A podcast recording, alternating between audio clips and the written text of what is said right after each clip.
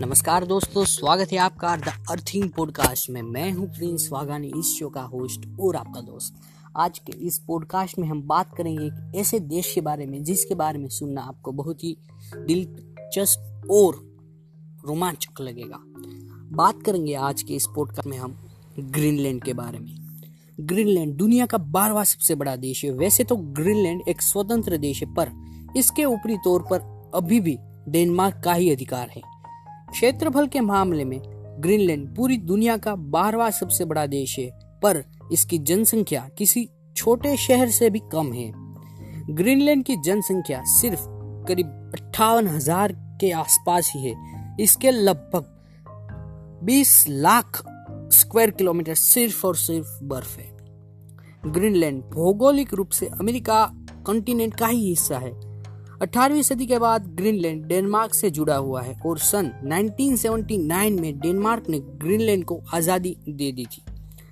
Greenland के मूल निवासी इनुइट एस्किमो है, जो कनाडा से ग्रीनलैंड में आकर स्थायी हुए थे, जो आज के इस आर्टिकल में मैं आपको ग्रीनलैंड के बारे में 18 अमेजिंग और इंटरेस्टिंग फैक्ट्स बताने वाला हूँ। तो आशा रखता हूँ कि आपको ये फैक्ट्स बहुत ही दिलचस्प लगे। पहला ग्रीनलैंड का मतलब होता है इंसानों का देश या एक ऐसा देश है जो नॉर्थ अमेरिका में स्थित है। फिर भी इसको यूरोप का ही एक हिस्सा माना जाता है, क्यों? क्योंकि डेनमार्क की वजह से। दूसरा, ग्रीनलैंड एक ऐसा नाम है जिसको हम सुनेंगे तो ऐसा लगेगा कि वहाँ पे पूरी ग्रीनरी होगी। हालाँकि ऐसा नहीं है, इसका नाम ही ग्रीनलैंड है। ग्रीनलैंड का लगभग 85 परसेंट हिस्सा सिर्फ़ बर्फ़ से ही ढका हुआ है।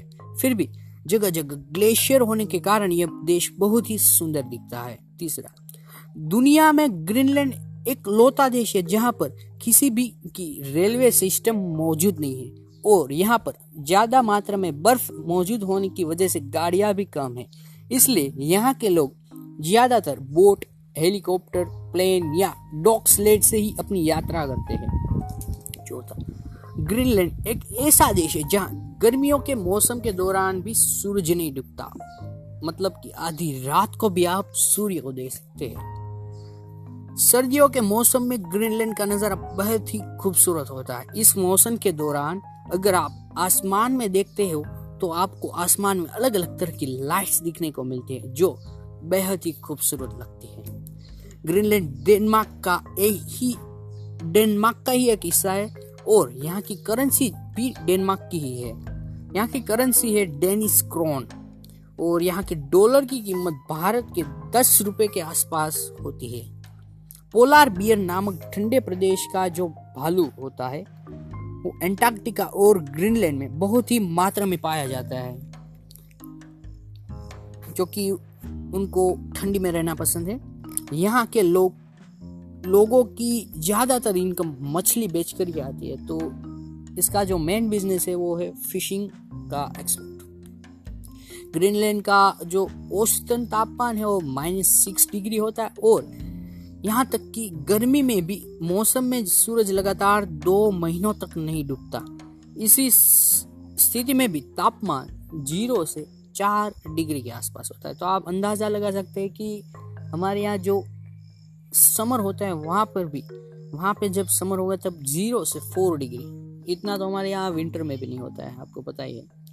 यहाँ का मौसम बहुत ही ज़्यादा ठंडा होने की वजह से बहुत ही बड़े विशाल क्षेत्र में भी फिफ्टी एट थाउज़ेंड की ही पॉपुलेशन है। इसी कारण, जो वोस्ट कंडीशन के कारण दूसरे देश के भी लोग यहाँ पर आकर रहना नहीं चाहते हैं।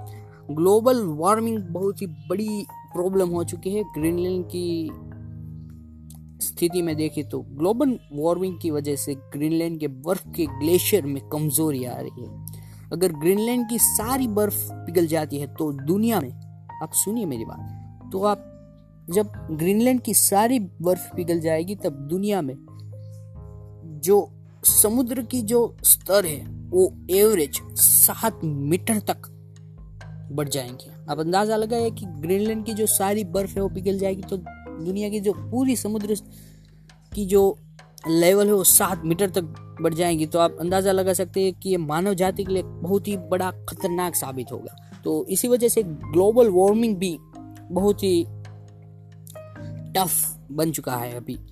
इस आइलैंड पे रेंडियर वाइट रेबिट्स, आर्कटिक लोमड़ी पोलार, बियर एयरबिन जैसे जानवर पाए जाते हैं। इसके अलावा यहाँ पर 350 प्रकार के जंगली फूल पाए जाते हैं। 1946 में अमेरिका ने डेनमार्क से ग्रीनलैंड को खरीदना चाहा था, लेकिन यूरोपियन साम्राज्य ने अमेरिका को यह द्वीप बेचने से मना कर दिया था। तो अभी भी इसका जो विवाद चल रहा था, डोनाल्ड ट्रंप और डेनमार्क के जो न्यूज़ के बीच तो आपको करंट अफेयर्स में शायद आया होगा।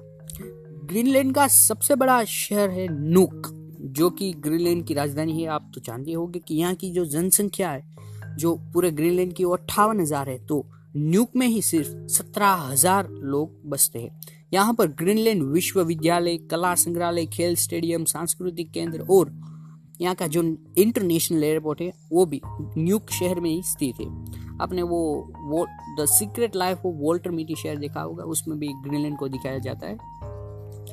ग्रीनलैंड दुनिया का सबसे बड़ा टापू है। और अगर आप प्रत्येक दिशा में पूरी यात्रा करने जाओगे तो भी 80 घंटे लगेंगे।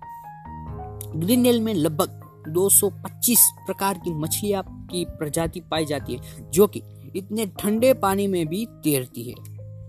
ग्रीनलैंड में अटलांटिक फिन, किटवे, स्क्रस जैसे ठंडे प्रदेश के पक्षी पाए जाते हैं।